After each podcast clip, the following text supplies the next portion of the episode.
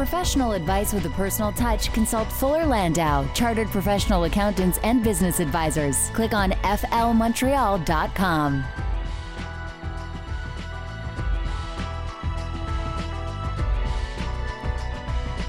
Coming up to 7.06 on CJAD, welcome to today's Entrepreneur, presented by FL Fuller Landau, a program about the entrepreneurial spirit that drives Quebec business. My name is Dan Delmar, along with FL's Josh Miller. Good evening, Josh. Hello, Dan. And tonight on the program, we're going to talk to Mohannad Al Barachi of Sweet IQ. They do uh, marketing analytics. They do. They uh, they take information on the li- on online on the line. Geez, sounds like the the movie with with uh, On the internets. on the internets. Uh, the stuff out there that people kind of go into their computer and they translate that into enough information so that it drives traffic into the stores and into for uh, people to buy product. Uh, super interesting. A lot of stuff that happens behind the scenes that we're not even aware of. All right, and uh, coming up, uh, well, let's, let's start with some of the uh, entrepreneurial news items of the evening.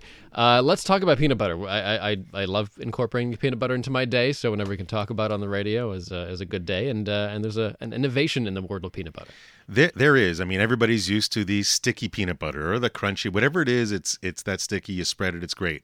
So what? Uh, th- this uh, this uh, entrepreneur actually it's a it's a CPA that kind of left his job to go do this.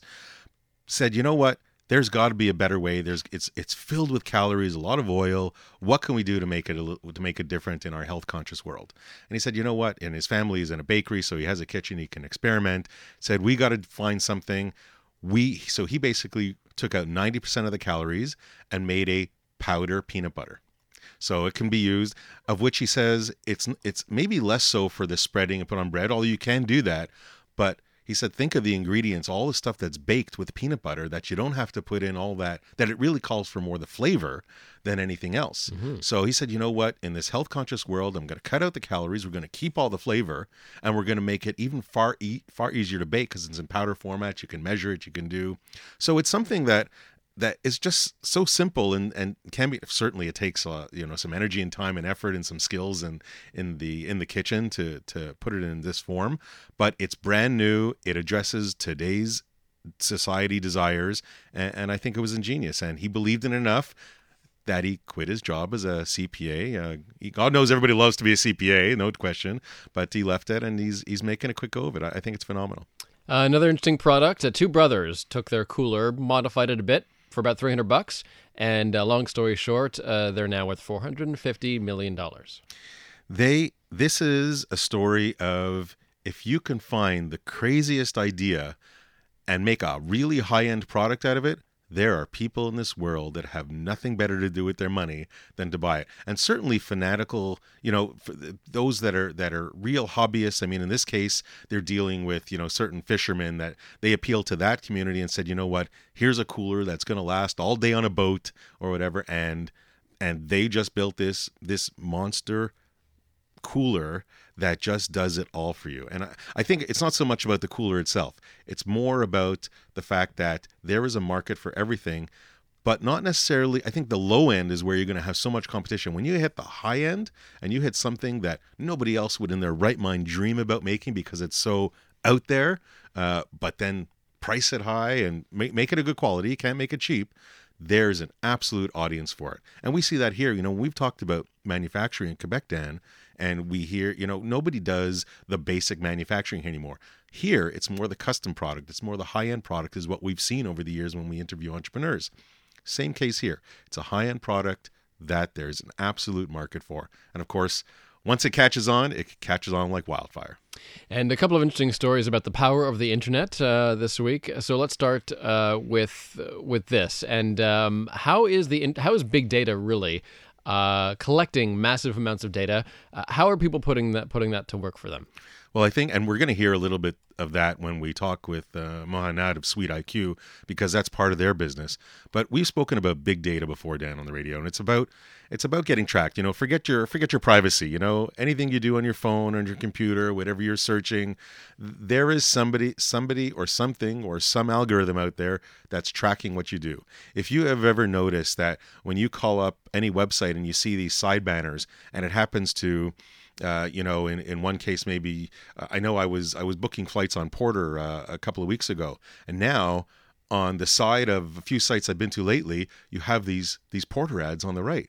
It's amazing what they they track of your of your activity online.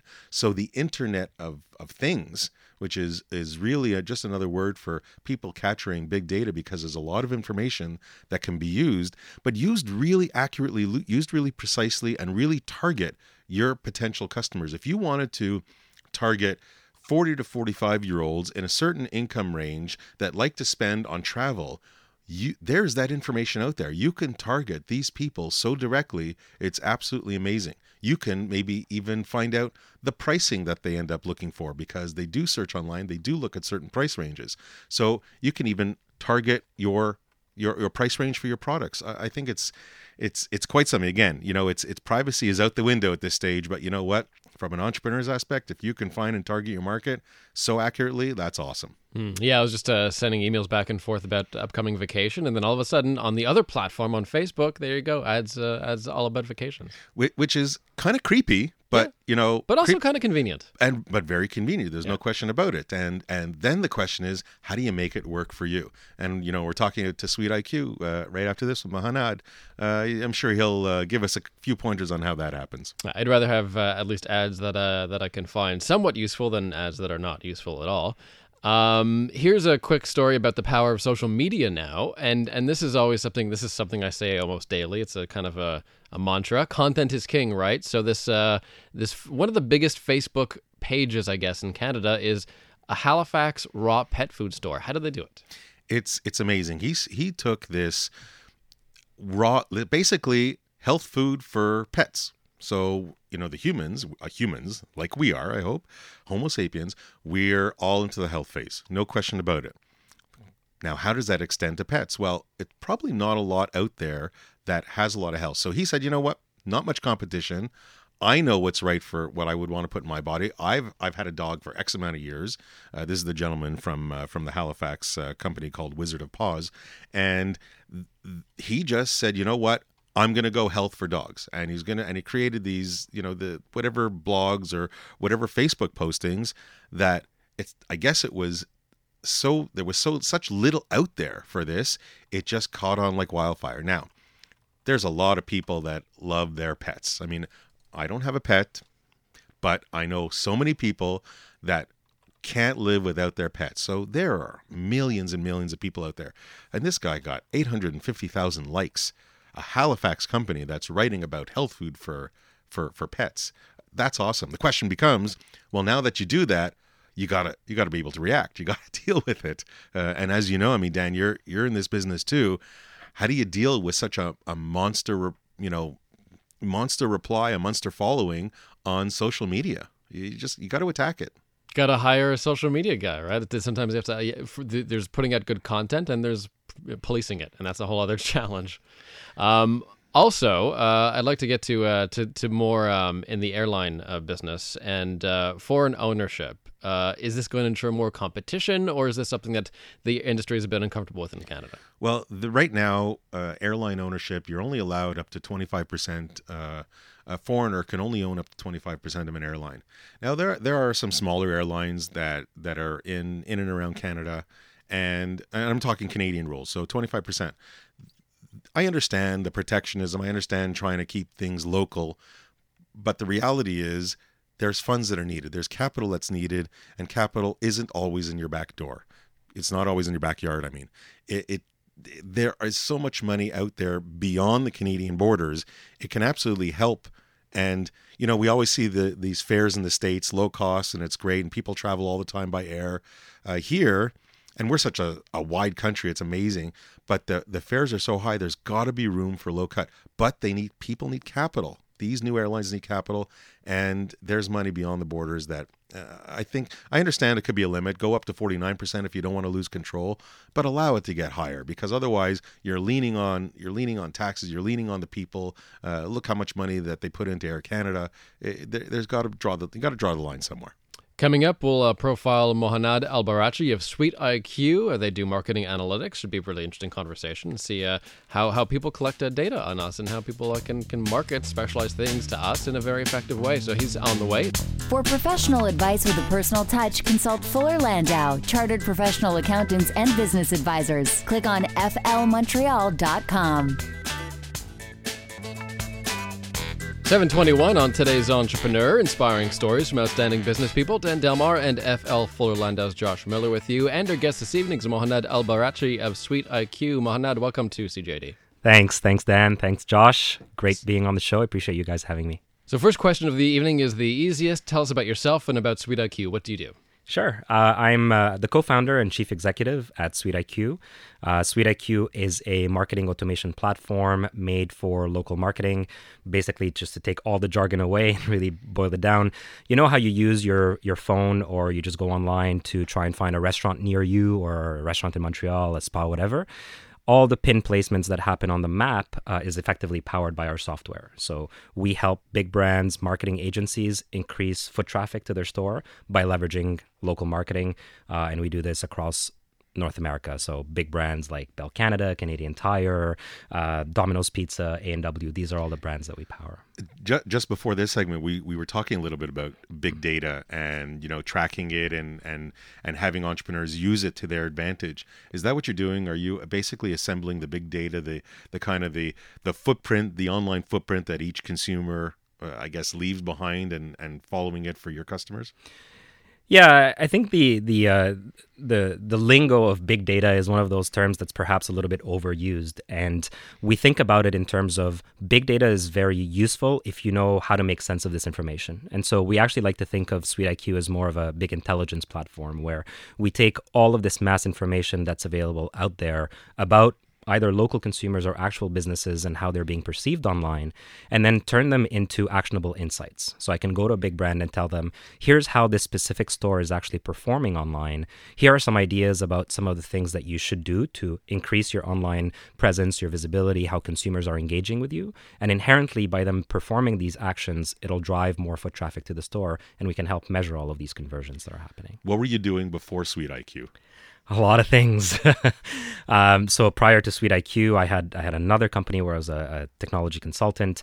Um, I worked in Vietnam for a year on a government project. I uh, did commodities trading in the Middle East in Dubai for a few years. I had a, a development shop in Cairo, in my hometown in Egypt. I i worked for a telecom provider in New York City called Via One, where we built an international world uh, roaming phone product. Uh, so been a little bit around the block, but always around tech. And then, of course, Sweet IQ came into play, which when we come back from the break, we'll hear kind of where that idea came from and what the first steps you had to do uh, while you were developing the product. Mohannad Albarachi of Sweet IQ with us this evening on today's Entrepreneur. For professional advice with a personal touch, consult Fuller Landau, chartered professional accountants and business advisors. Click on flmontreal.com. 726 on today's Entrepreneur, inspiring stories from outstanding business people. And uh, Josh, we're talking with Mohannad Albarachi of Sweet IQ and uh, how he harnesses the power of information. And I guess the question becomes you were doing a whole bunch of things, a whole bunch of different things, although in the, in the tech space for a long time, and then Sweet IQ. So, where did this idea come about? Yeah. Why this? Well, I've always been a builder. I've always believed in just making something either out of nothing or taking something that's not done well and doing it better. Um, a few years back, so it's going on six years now. Actually, we were just looking at this. It'll be six years this September for Sweet IQ. Um, uh, Michael, my co-founder Michael Meyer, and I uh, got together. Mike had been involved. This is actually his brainchild. Uh, had been involved in the online marketing space. I found tons of opportunities, tons of these local businesses that were coming to him and saying, "Hey, can you help us with just getting found on Google?" Uh, and you know, being the entrepreneur he is, he said, "You know what? There's actually an opportunity here. There's a business that we can build around this." Reached out to me and a third uh, co-founder of ours, Rav, and we got together. And you know, this is how Really Sweet IQ came about. So, but now you had to develop a product. I mean, you were you were doing something from scratch, right? Mm-hmm. So, how long did it take to develop the product that before you got out to commercialization? Yeah, we wanted to do this right, uh, and so my my background is not marketing. I'm an engineer by trade. I did computer science and political science at Concordia. So when we joined hands, one of the real um, you know concepts behind SweetIQ was let's apply an engineering process to marketing. You know, the challenge with marketing is in a lot of cases it's fluff, or they'll just tell you, okay, we're going to do these things, and then they'll just give you a report at the end of the month, but you don't really see the work being done in between. So we needed things to be done properly. So we, it took us a while. It took us two years to actually develop our core product because there were no interconnections. We, I don't want to get too technical, mm-hmm. but there's a lot of what we call APIs that we need to integrate with. Those didn't exist back in 2010 when we started, and they still kind of don't exist till today. So we had to build a core platform to go and get all of this information and then, you know, digest it and, and build products around it. Did you think it would take over two years to do? No, we thought it would take us like six weeks in the beginning. Uh, you know, being overzealous developers, and of course, uh, that that didn't happen. How do you survive for those two two and a half years? Uh, yeah, a lot of sweat, pain, and tears.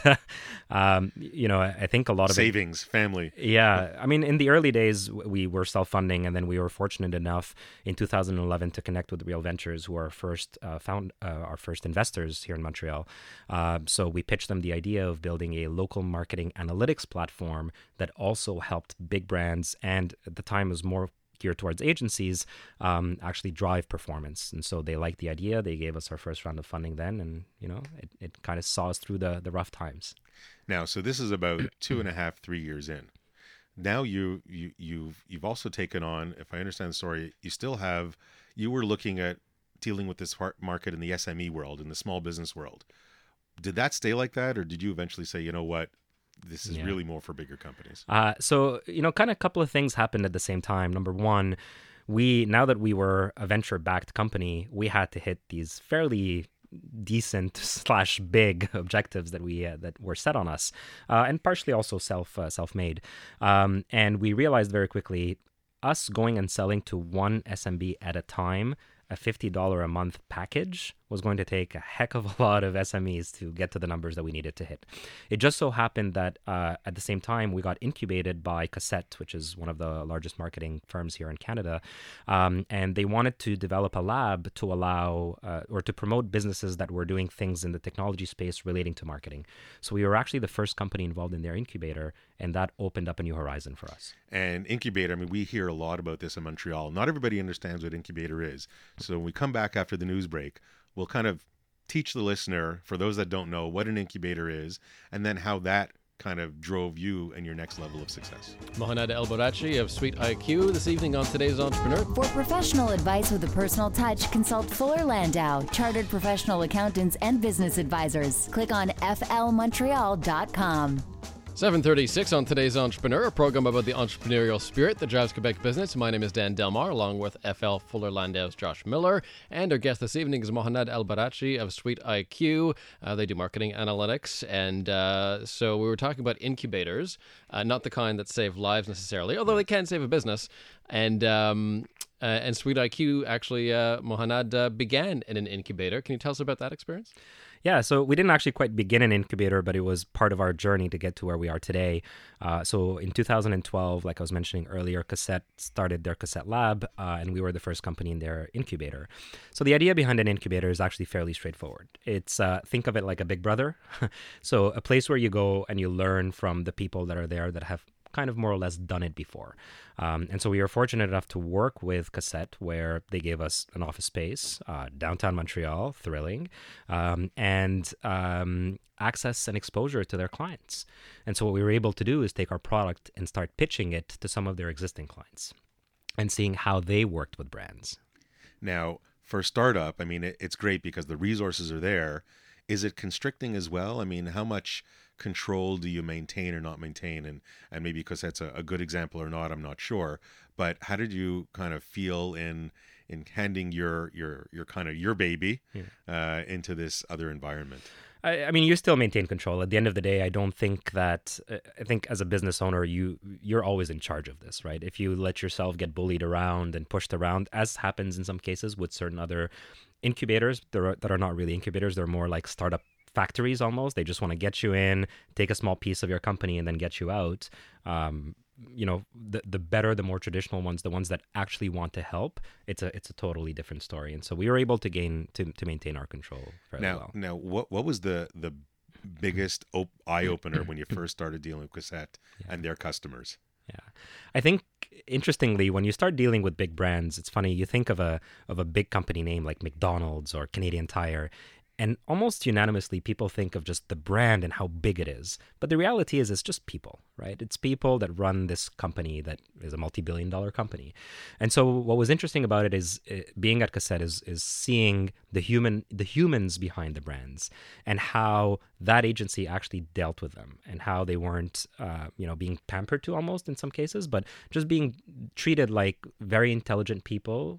And we can just sit down and have a conversation. And if my product suits your need, you're going to buy it.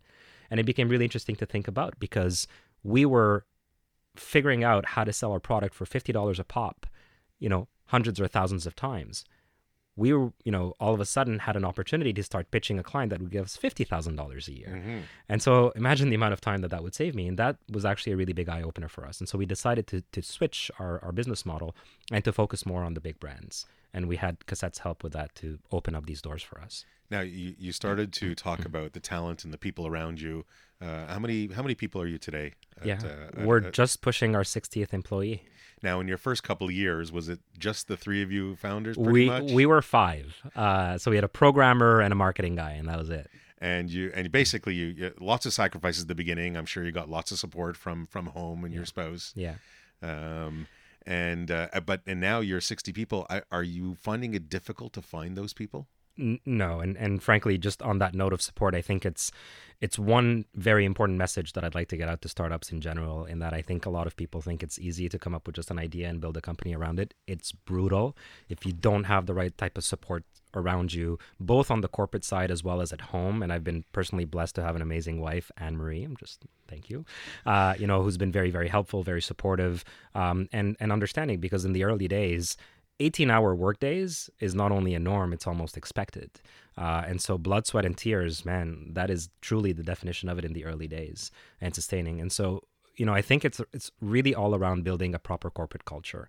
You're putting your heart and your soul into this company, and the way that you conduct yourself is how others in your company are going to conduct themselves. Are you able to keep the same corporate culture today as when you first started? I mean, you're 60 mm-hmm. people versus when you were five or 10 people. I mean, yeah. things change pretty quickly. Do you re- where you find it easy to maintain that culture? It's certainly a lot more challenging, and so I think you have to make a lot more of an effort. You know, before we were all in the same room, so it was kind of easy to permeate your culture across. Now we have a whole floor, and we, you know, we're moving into a second floor now, closed offices, and so I think it's a matter of just making sure that you have the right again support staff around you. And so for us, we have our directors that work directly with my co founder and I. We have weekly meetings. We spend a lot of time together. We go out for a lot of dinners and drinks and that type of stuff. And, it, and if you can permeate your culture to the immediate circle that you're attached to day in and day out, then they go out and permeate it across and so forth. So it's, it's all around the notion of building internal champions and stakeholders. I guess that you're, when you're kind of talking about that, I, I think of delegation because there's only so much that you can do or the co-founders can do after a certain point there's there's almost like there's too much on your plate. Did you ever have that feeling? It's still happening. How do you uh, deal with it? uh, you you've got to start delegating. You don't have a choice. Uh, and i think it's the biggest lesson that i've personally had to learn which is how to let go. When you're you're used to wearing almost every hat in the company, giving away a few of your hats, uh, like your head starts getting cold. it's a silly analogy, but that's the reality of it. Uh, and so it's a matter of trusting the people that you're hiring. You're hiring people because you believe in their skill set. And if you don't empower them and if you don't believe that they can do the job that you want them to do, then you may as well not have hired them at all. What is the skill set you're looking for? Because this seems to be a very, very specialized kind of business, uh, a, a, lot of data. Um, what kind of uh, personality is ideal to, to, to sort of absorb this this massive amounts of data? Sure. Um, you know, it's these days it's a lot less about the individual skill set, except if we're talking about development, if you will, programmers, because that's a very specific skill set. By the way, we're recruiting. Sorry, um, but more importantly, it's about the mentality. Um, working at a startup is not like working in every other company. This is not a nine to five job. This is a lifestyle. Uh, and so you're coming in, you're you want to roll up your sleeves. You want to build something. You want to take ownership. And the instant that we find somebody of that character, that willingness, that eagerness, that drive, man, we leech onto that person and we're hiring them into whatever department because we're always hiring in every department. The reality is, when you are a startup that's in growth mode, as we are, you're always hiring nonstop, and so you're just finding talent. Now, growth mode means you know you do have to do some marketing. I mean, not everybody might be aware of sweet IQ. Yeah. So, do you do? I know you were with Cossette for a while, so there you have you know kind of instant marketing. But now today, like, what works for you? Uh, certain trade shows. What have you done that's maybe a little different? because we target predominantly big brands and, and you know big companies for us trade shows is really the big circuit and so we used to do about 10 shows a year now into our growth mode i think we've already done seven trade shows from january till now. Uh, and so we've we've amped it up. Um, we've we've done really big shows like national retail federation show in new york city to very small siloed very specific shows like the international franchise association and, and you know more industry specific how do you make sure you stand out? I mean there's it's a it's huge rooms. There's a Yeah. ton of booths and kiosks. How do you make sure everybody stand out? sounds the same looks the same. Yeah. so for us it's actually all about bananas um, naturally you know you, you think tech company you got to think bananas. Yeah, uh, we're big fans of this show called Arrested Development, uh, and in there they had a banana stand, and, and the slogan was "There's always money in the banana stand," uh, and so we repurposed it. We literally built a trade show booth that has a banana stand in it, where we hand out chocolate-covered frozen bananas, and so it's the most unusual kind of thing because you go into this show that's very serious, and everybody sounds the same, and everybody's wearing suits and so forth. And then you have us that are walking around in blue t-shirts handing out frozen chocolate covered bananas and it works every time. Uh, I think it's amazing. It's another way to differentiate you, as long as they stop and find out exactly what you do, and that Yeah. you're not a banana producer. Thank Yeah. you so much, uh, Mohannad.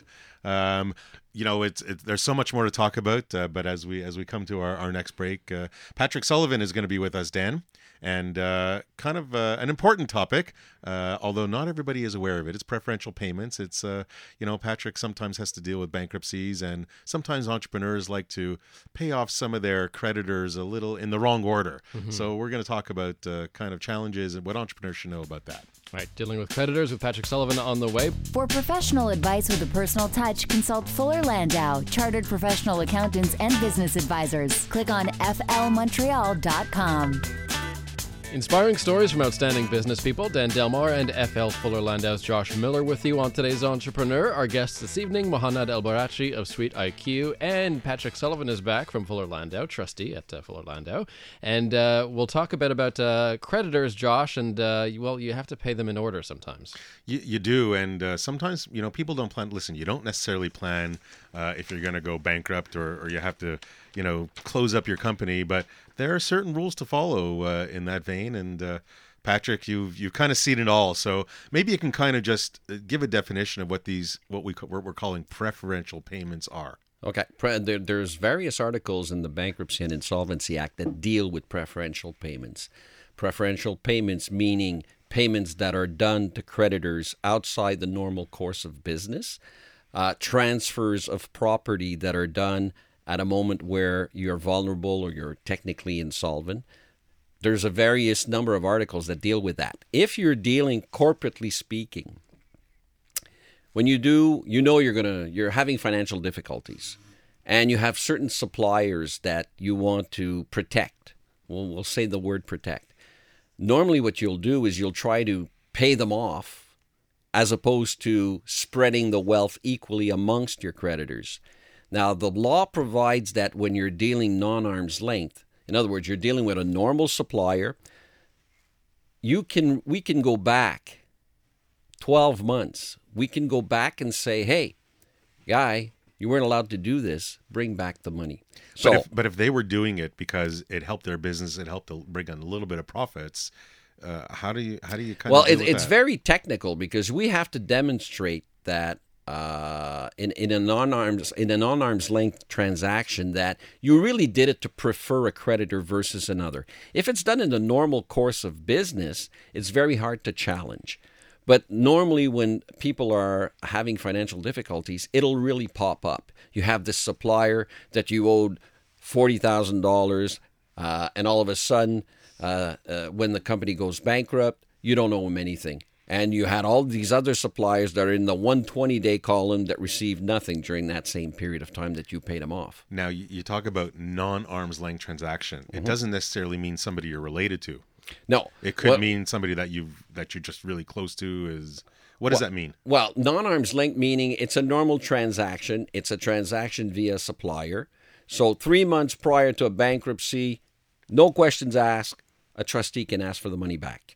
When you're dealing with arm's length people, in other words, somebody related to you, either another shareholder, either uh, a brother, a sister, an uncle, an aunt, somebody that's clo- that's related to the shareholders or directors, those are transactions which we call non-arm's length, and that we go back 12 months, no questions asked, in order to get the money back. I'm sure you've seen a lot of uh, payments and strange uh, monies going out of the company just before things bad happen. When we come back from the break, we'll kind of uh, pick your brain on those. Plus, Mohamed El-Barachi's one piece of advice for today's entrepreneur. That's next. For professional advice with a personal touch, consult Fuller Landau, chartered professional accountants and business advisors. Click on flmontreal.com. Welcome back. We'll have uh, Mohamed El-Barachi's uh, one piece of advice from for today's entrepreneur uh, on the way. But first, uh, Josh talking about with uh, Patrick Sullivan about uh, settling with creditors and how to go about it the right way. And Patrick, you were talking about that, uh, you know, in certain circumstances, non-arm length transactions, so people that are kind of related and close to you, you can go back 12 months. Is there any way they can go back beyond 12 months? In in a transaction where you have transferred an asset, you have transferred, for example, your home. You have transferred. You may have transferred uh, a cottage uh, up north. Uh, then the law provides that if, in doing so, if you rendered yourself insolvent, some people have million dollar homes. If you rendered yourself insolvent to the eyes of your creditors, a trustee can go back up to five years and get the money back. But the proof, the onus of proof is on the creditors at that point. In that case, the onus of proof is really to you have to be able the trustee has to be capable of demonstrating that you at the time that you did the transfer, you indeed rendered yourself insolvent. You- Now, it- what kind of assets have you seen people try and get away with or transfer? I mean, what are the, some of the, the usual suspects uh, but the, do? the the easier the easier ones are homes, uh, cars, snowmobiles, uh, chalets. I mean, those are the typical things that people want to you know preserve when they know they're gonna they're gonna have a financial problem. Uh, th- those are personal assets that the you know directors shareholders want to protect. Uh, those are probably the most common ones that we see regularly. Homes are, are typical. I mean, uh, everybody makes sure that if they're going to have a financial problem, that the house is going to be in the wife's name. Uh, you know, and obviously it's it's always attackable. So, so I guess some planning, because you always want to plan at the best of times, is maybe you want to transfer the home or the asset into somebody else's name that you're not a shareholder or director, as long as you're protected on the other side, of course. Exactly. But, but even though, I mean, the same story happens that if you transfer your assets and render yourself vulnerable, it doesn't necessarily mean that uh, it has to be done with somebody that's non arm's length. Uh, a trustee could attack it. They, I think the, the key. The key is to creditor proof yourself when you're starting up a business as opposed to when you're in financial difficulties. Always lots of planning because you never think the worst is going to happen, but sometimes it is. So you have to think ahead. Thank you very much, Patrick. And uh, as we approach the last moment of our show, as we do every week, we'll turn to uh, Mohamed, Mohannad and ask you, Mo, what would be your one piece of advice for today's entrepreneur? I, have one, but I do have to say that what you guys were talking about is actually really interesting, uh, and and it is it ties into what I'm talking uh, going to talk about uh, in terms of getting good advice about how to do things properly. So my one piece of advice is first off, if you're thinking about doing a startup and you've got the drive, the passion, the commitment, and really wanting to do it, don't think twice, do it. But also do it in a smart way and to do it in a smart way surround yourself with excuse me with the right support network both professionally and at home.